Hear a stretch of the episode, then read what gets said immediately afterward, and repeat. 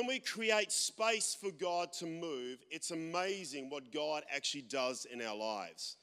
And when you are intentional, whether you're fasting or whether you're praying, to put time aside to actually give that space to God, it's amazing how God actually redeems that space and a whole bunch of other spaces in your life. You know, I think in this generation we are more busy than what we've ever been. I remember years ago when I was a sales rep, uh, who remembers the days of pages, even before mobile phones? And uh, even before we had computers, and I when I used to be a sales rep, I'd have to write down all my notes and things like that. And someone used to say to me, but you know, when the computers are out and they're in full force, we're going to save so much money on paper. No. We're going to spend, we're going to save so much money on time because everything's going to be computer run. But who knows that our lives have been busier than what they've ever have been. But the thing is, is we can get so busy that we can actually lose the revelation of actually creating space to engage with the Holy Spirit and engage with the Spirit of God and actually set aside time for God to actually speak to us and bring peace and to bring guidance into our world. And so I want to talk to you for a few moments as we come to the end of our fasting period to remind us again of the space that we create for God is the most important space in our lives. Not just the space for your family or the space for your health or for the other spaces for your enjoyment, but when you actually create space for God, it is amazing what God will do in your life and how that space redeems all the other spaces in your life. So, I want to talk to you about that today. And one of the great passages that God's been speaking to me about is the whole site of the first temple in the Old Testament. And First Chronicles chapter 21, verse 20 to 26, and then we're going to go to Second Chronicles 3, verse 1, talks about the foundation of the temple and how that space that was dedicated was so significant in the future years. And it says this it says, While Araunah was threshing wheat, wheat, he turned and he saw the angel, his four sons who were with him, and they hid themselves. Then David approached, and when Araunah looked and saw him, he left the threshing floor and he bowed down before David with his face to the ground. So that we're kind of inserting ourselves in this particular story where there's a plague that's ripping through Israel. And David is arriving at this place where he wants to set up an altar so that he can actually worship God and actually stop the plague. And Araunah said to David, and David said to him, Let me have the site of your threshing floor so I can build an altar to the Lord that the plague on the people may be stopped. Sell it to me at the full price. And Araunah said to David, Take it. Let my lord the king do whatever pleases him. Look, I will give the oxen for the burnt offerings, the threshing sleighs for the wood, and the wheat for the grain offering. I will give all of this. But King David replied to Araunah, No, I insist on paying the full price. I will not take for the Lord what is yours, or a sacrifice, a burnt offering that has cost me nothing. So David paid Araunah 600 shekels of gold for the site. And David built an altar to the Lord there and sacrificed burnt offerings and fellowship offerings. He called on the Lord, and the Lord answered him with the fire from heaven on the altar of the burnt offering. And so we see that David arrives at this ordinary place and sets up an altar, and it was that very act of worship that the Bible says that actually stopped the plague.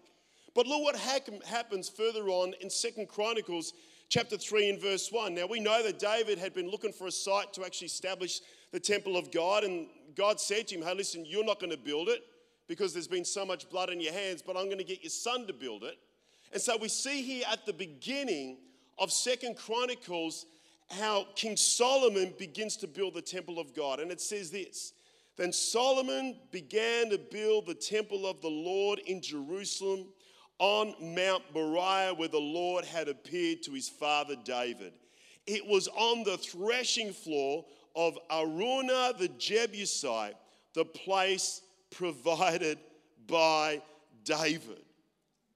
Church, this ordinary place, this just simple piece of dirt, this personal space of this ordinary guy, as he gave it to God, becomes the foundation of the first temple. I mean, think about the significance of that. It becomes the place now where man meets God. It becomes the place where heaven and earth collide on the threshing floor of Araunah the Jebusite. And you know what makes this ordinary place so significant? What, what is it about this ordinary piece of dirt that God chooses for his temple? Have you ever wondered the acts in our own lives that God favors? Have you ever thought about the decisions that we make that God blesses? You and I, throughout our whole lives, we would make millions and millions of decisions. But if you were to separate all the good and the bad ones, which are the ones that bring the blessing of God? Which are the decisions and the acts and the behaviors that invoke the favor of the Holy Spirit? It's simply the things in our lives that we hand over to the King of Kings and the Lord of Lords. And when we give our ordinary spaces, and this is really the point of this message, when we give our ordinary spaces over to God, He transforms them into something powerful and significant, something that's life changing, something that goes well beyond our generation for future generations. See, there's something powerful when you and I say, hey, this space that is mine, that maybe I've worked for it and maybe I own it and maybe it's precious to me that when I give it over to God, and we're not just talking about physical things, but we're talking about attitudes and ideas as well. That when we give these things over to the Holy Spirit, He has the amazing ability to transform those things into something supernatural that can be a blessing for many generations to come. You think about it, when we think about the, old, the, the temple in the Old Testament, we look at the grandeur of the temple and we look at the significance of what Solomon had built, but the foundation of what it was built upon, the foundation of where it was built, was built on a simple man's threshing floor. And his desire to hand it over to God. Church, this is grassroots for our faith. The buildings aren't grassroots oh, the success of what God is doing in Christianity around the world, the grassroots of our faith. If this personal devotion of individual, ordinary people like you and I that say, Holy Spirit, our ordinary spaces, we're going to give them over to you. And you do something powerful with those places. The spaces that God blesses and honors, the spaces in our lives where God moves the spaces in our lives where we see a multiplication of the Holy Spirit's blessing, where God transforms and empowers. I want to talk to you about those spaces for a few moments. I want to give you three things that I see out of this passage that I think can apply to us today when it comes to the spaces that we hand over to God. The first one is this is very often they are common spaces. Everyone say that after me. Common spaces. In other words, anywhere where you desire to meet with the Lord, he will meet you there.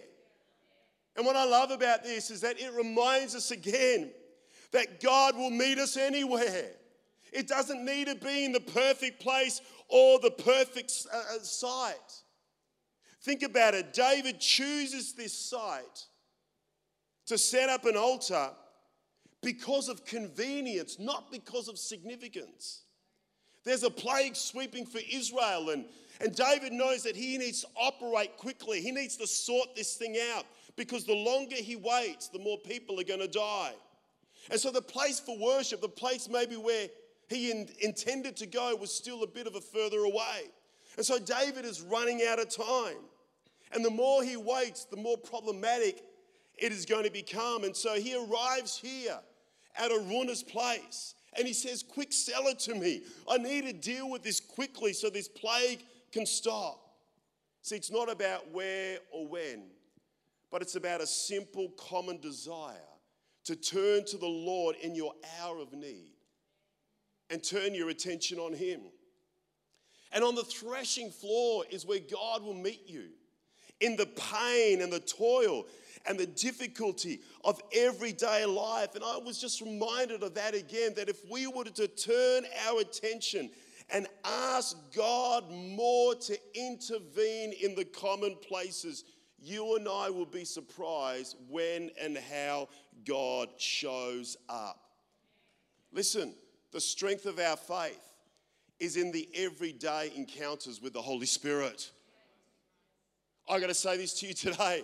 Some of my greatest encounters with God have not been in front of some of the greatest preachers in some of the most exciting meetings, but some of the times when God has spoke to me so profoundly has been in my room in the commonness of my own house. Back in Adelaide when I was growing up and you know lived in a couple of places and when we got married in our first house just a common house and uh, wasn't anything special about the house. It was the first house. I remember we, we bought our first house with a $5,000 deposit. How cool is that? Man, I wish those days were back there again.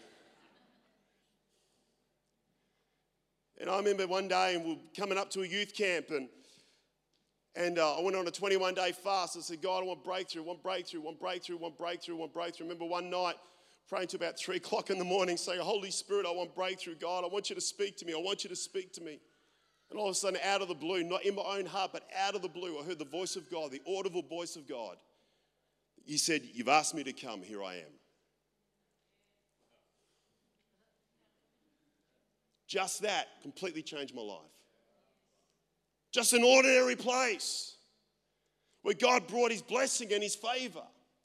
You see, we can ask the Holy Spirit in our ordinary lives to come and to bless us and to give us favor and to speak to us and to bring us guidance and direction. It doesn't need to be at a special place at a special time. The power of the gospel is the fact that it is so ordinary to transform our lives on a daily basis. You think about the Pentecostal movement that started in the early 1900s, Azusa Street. Notice the move of God didn't happen in the greatest cathedrals in Eastern and Western Europe. But the Pentecostal movement started in downtown LA. That was really a barn with sheep and horses and cattle. And it was in that place, amongst the smell of the hay and all the animal dung, that the Spirit of God moved. Church, when we actually give our ordinary places to God, it's amazing what He will do in our lives. The problem with us is we go, oh, we'll wait till Sunday, we'll wait till a special event. I praise God. I praise God that every Easter and Christmas, this place is absolutely packed. But also, what grieves my heart is there are people that only ever come twice a year. And they come for the special event, but they're actually missing out on the ordinary way that God can move in their lives on a daily basis. The power of common ground to move and to see the Holy Spirit move. I love what Isaiah says in Isaiah 43, verse 22. God is speaking to his people and he says, You've not called upon me, Jacob. You have not wearied yourself for me, Israel. You have not not brought me sheep for burnt offerings, nor honored me with your sacrifices. I've not burdened you with grain offerings or wearied you with demands of incense. You have not brought any fragrant calamus for me or lavished on me the fat of your sacrifices, but you've burdened me with your sin. The reality is, is you and I, we often weary ourselves with things that have no sustaining value in our lives. You think about right now, the world is weary. We are the richest of all generations. We've got houses, we've got cars, we've got everything. We've got technology, we've got everything. And yet the world is weary because we toil and we weary ourselves on things that bring no sustaining value to our lives. But when you pursue God and when you weary yourself on Him, He comes and brings a blessing and a favor that nothing else can actually fulfill in your life. It's the commonplaces. And my encouragement to you this morning is for this year, and as you begin to look at what prayer and fasting has done in your own life over the last 21 days, just remember the commonplaces where God wants to move and your daily desire to seek the face of God. It was not only a commonplace, but it was also personal space. You see, the threshing floor was, was, was, a, was a personal, a deeply personal space for this man. And God invades his personal space with God's purpose. If you think about it, the threshing floor was the place of, of nourishment, it was a place where they would sustain their family. I want to ask you today what, what is your personal space like? This space inside of you, where your heart and your values and your focuses and your priorities, your dreams, your desires, your, even your, your ideology. You see, the threshing floor was a personal space for this man, and it was the place that he would separate the wheat from the chaff, the good from the bad, the nourishment from that that had no nourishing value at all. You see, the reality is all of us have a personal threshing floor where we begin to wrestle with internally about what's good and what's not good, what's a priority and what is not a priority. It's in our personal threshing floor that our values are shaped. The things that we focus on, the things that we're going to let go, the good values, the bad values, the, the, the truth and the lies, what will nourish us and what will destroy us. Our own personal threshing floor are often the things where we thrash out ideas. We thrash out what are we going to go for? What are we going to believe for? What are we going to expect for?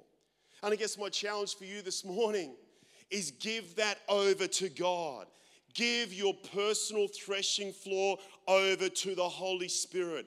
Allow Him to shape you. Listen, don't give your values over to the world, they're going to mess you up. Don't give your values over to the popular culture and what's popular at the time. Have you noticed the more the world tries to get it right, the more messed up we are? But when you give your values, your personal threshing floor over to the Holy Spirit, see, the threshing floor is a, per, a floor of personal devotion. It's the place where he fed his family. It's a place where he worked. It's a place that he sustained himself. His own threshing floor, it was his own personal workspace, the source of his productivity, the key to his sustenance. And he gives that over to God. And when you do the same thing, that personal dream, the personal goal, personal desire, personal hurt, personal pain, when you give that over to the Holy Spirit, that place that you reserve for you, when you say, God, I give that over to you, God begins to do something powerful. The grassroots of our faith is not corporate, it's personal. The grassroots of our faith is not corporate, it's personal. Yes, we meet in buildings and we celebrate together, but the foundation of our faith is deeply personal. That's why, that's why even governments around the world can't understand it. When often the values of the Christian faith go, to get, go directly against popular culture. And they, they just don't because it's not just subscribing to something that's been written on a wall. These things are deeply personal to us. right?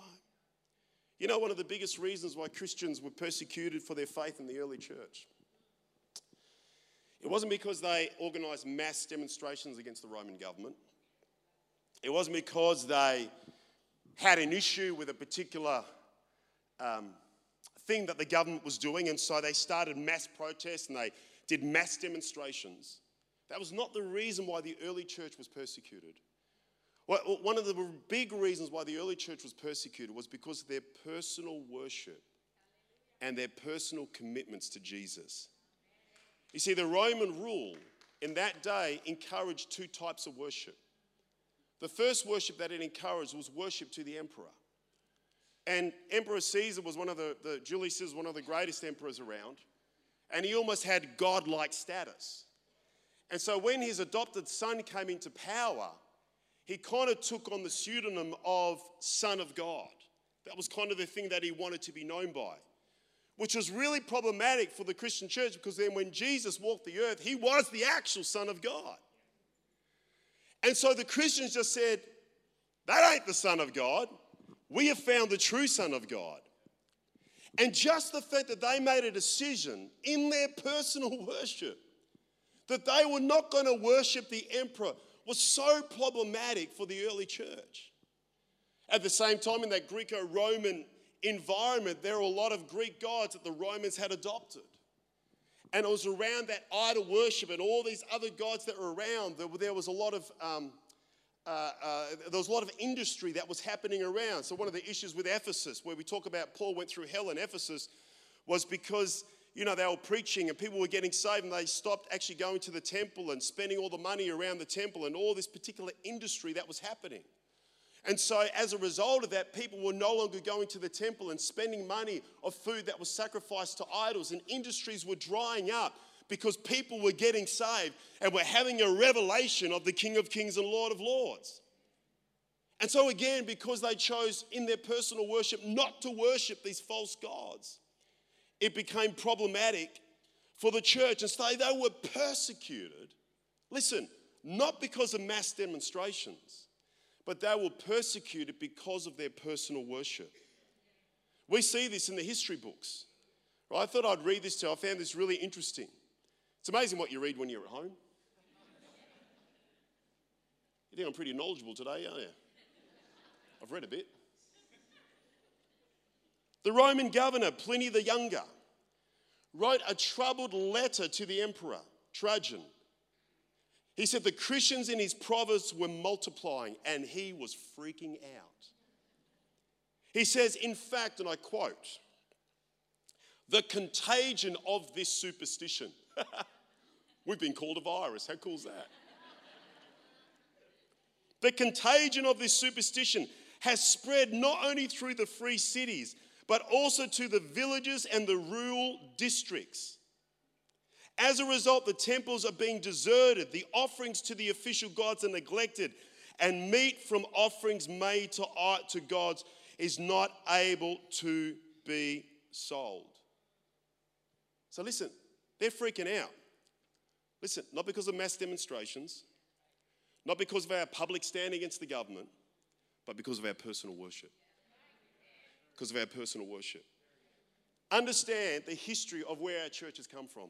Not our church, but churches around the globe.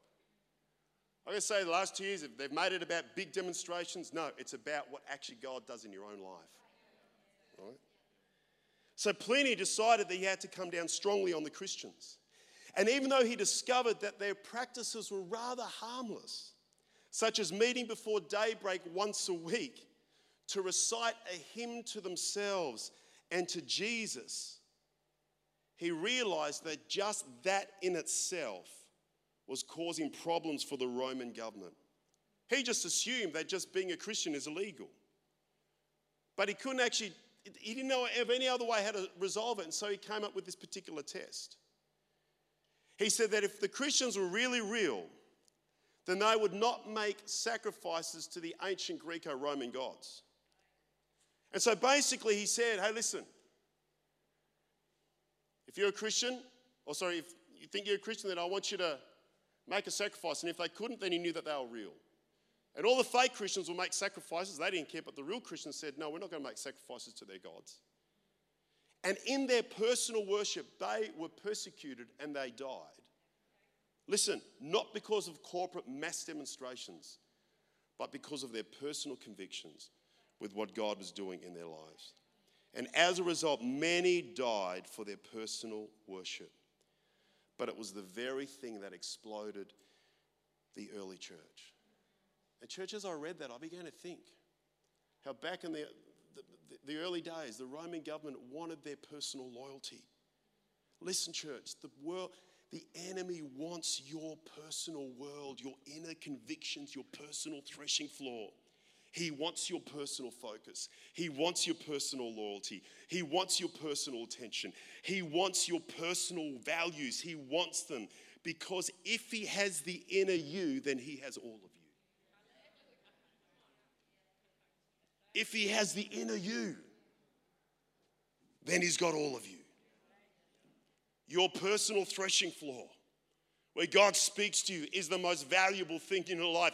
Don't you give it over to the world. Don't you give it over to the enemy. It is the very thing that God has redeemed you from. Years later, in the book of Psalms, in Psalm 74, one of my favorite passages, the psalmist is writing about a season where the temple is being destroyed and the invaders are coming in, they're wrecking the temple. It says this in Psalm 74, verse 4. It says, Your foe roared in the place where you met with us. They set up standards of signs. The enemy wants to roar in the place in your personal space.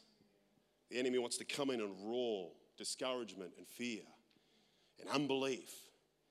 But I want to say this when you give that threshing floor over to the Holy Spirit, it has the power to redeem every other area of your life. Every other area of your life. The third one is this.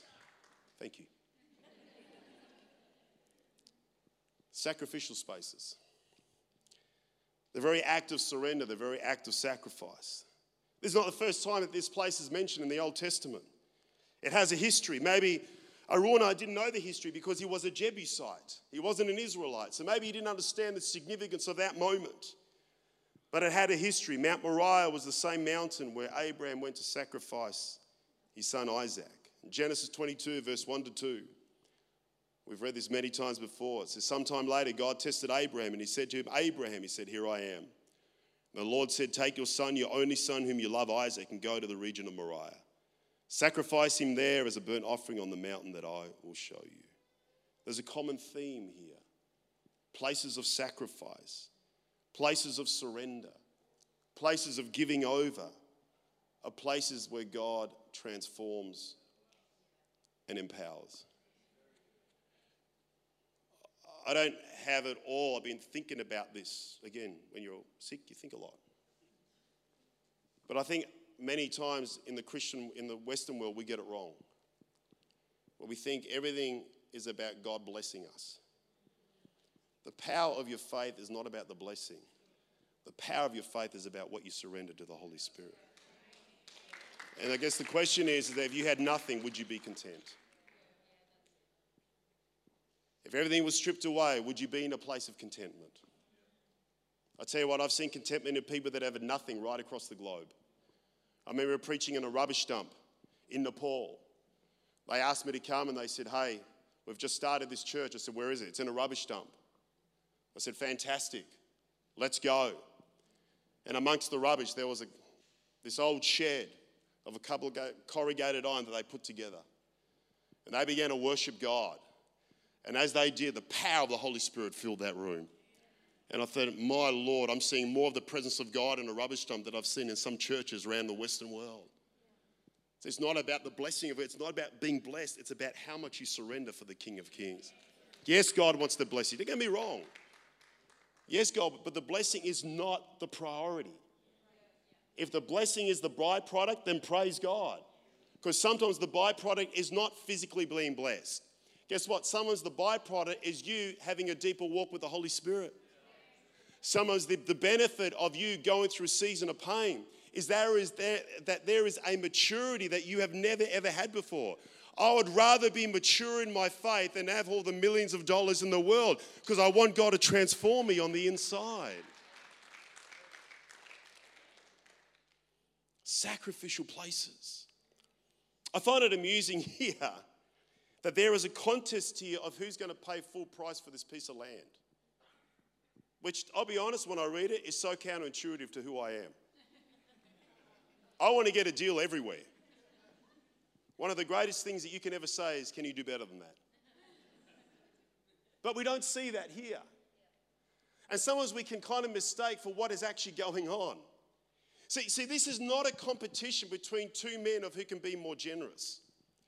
Do you know, um, a few years ago when we visited Franca's sister in Italy, she lives on the southern coast and uh, they, they, run a business there. And, um, and uh, so we, we, we, were doing some stuff, and so we came down there to spend a few days with them. And uh, just a lovely part of the world. And uh, so I'd get up early, I'd have my coffee, and I thought, I'm going to have Italian coffee. Hallelujah. And so I remember going to, to, one of the cafes, and there was a sign, and it was written in, in Italian, but it was also written in English. And it was a sign that was pretty prominent in a number of the cafes in this southern part of Italy. And the sign said something like this it said, No shouting here. No shouting here. So, which is problematic for me because I just naturally have a loud voice. So I'm walking going, Can I please have a cup of coffee? Can I have a biscuit with that? And I was walking with Ines and I said, Franca's sister, and I said, What is it? She's not, not loud shouting. She goes, you're banned from actually paying for someone else's coffee. I said, Really? What a bunch of scabs. She says, No, no, you don't understand. She goes, Shouting got out of control. I said, Really? Gee, I'd love to see that in Australia. How cool would that be? She goes, because what would happen is that it was an unsaid rule in this particular part of in, in the town, where if you were catching up with a group of people, whoever was the first person waiting in the cafe would have to pay for everyone else's coffee. And soon it became a status thing. I've paid for everyone's coffee. I've paid for that croissant. I've even paid for you that's had ham and cheese on your croissant. And soon it just got out of control. He goes, soon, in order for people to make a good impression with their family and their friends, they, they, they would end up paying for everyone. And then they started to pay for people on the street because if no one rocked up for their meeting, they'd call some guy off the street, hey, I'll pay for your cup of coffee. Soon she said they started having people yelling out, hey, I'll pay for that cup of coffee, I'll pay for that cup of coffee. She goes, shouting got out of control. And then soon it reached a tipping point where no one wanted to shout. And so no one would actually rock up early for the cafe because no one wanted to be the first one there. So a nine o'clock meeting would probably start at 1 p.m. in the afternoon because everyone's hiding in their cars, making sure I'm not going to be the first one because I'm sick and tired of shouting people. She said shouting just got out of control. People went nuts with shouting because everyone wanted to outdo each other. Everyone, everyone wanted to impress one another. Look how generous I am. Look how kind I am. This is not what's going on here. You see, often, many times in life, we often view generosity and kindness like that with the end goal that we will be blessed. If I'm kind, then it's going to come back. I understand the principle of sowing and reaping. Don't get me wrong, I get it. If I'm kind, if I'm generous, then I know it'll come back to me. But this is not even the thought process of Araunah and David. Because this is not about them being blessed. There is a genuine desire to be sacrificial to God because He is God and they love Him so much. The sacrificial places where we give without expecting anything in return. A hunger to honor God and to give to Him. No agenda. You know, the spaces that God blesses are the spaces where you and I just don't have any agenda. We're going to reach the poor and the broken because we don't have an agenda. Oh, we have an agenda. We want to look after them. You know what I love about our missions program? Right? Is the very fact that when we give, we don't give with an agenda. This is not about putting our name on the wall. This is not about building a campus overseas. This is not about having influence. This is just about us blessing the local congregations and the local people in those areas because they need them the most, and there we are coming with no agenda whatsoever. And the spaces that God blesses is the spaces that you go, I'm going to sacrifice and I'm going to give to Him and I'm going to surrender. Not because blessing is my primary goal, but just because I want to honor Him and I love Him and I care about Him so much because He's done so much for me, I just want to bless the Lord. How refreshing. The spaces of no agenda, just pure and simple trust.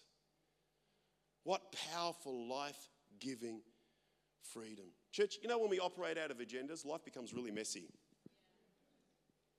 When we operate out of agendas and I do that, I'll get that, and if I do that, I'll. Listen, life just becomes messy. You don't need to live like that. Why? Because God has got a wonderful agenda for you and I. He knows the plans that He's got for you. Trust in those plans. You don't need to live life with an agenda because God's got an agenda over your life. Put you first, the kingdom of God, and all these things will be added unto you. My focus is about just putting God first. Some of those things will get at it, they won't get at it. I don't care. I just want to put God first in my life. And here we see with Araunah and David a desire to bless the Lord without an agenda. And what we see is God takes that ordinary piece of dirt and builds his temple upon it. And when I read that, I was reminded again what I said before. That's the, that's the grassroots of our faith. The grassroots of our faith is not corporations, not the big thing. It's this simple desire for us to say, Holy Spirit, the spaces that are so personal to us, we're going to give them over to you. because we know that they're better in your hands than what they are in ours. Amen? Those personal spaces.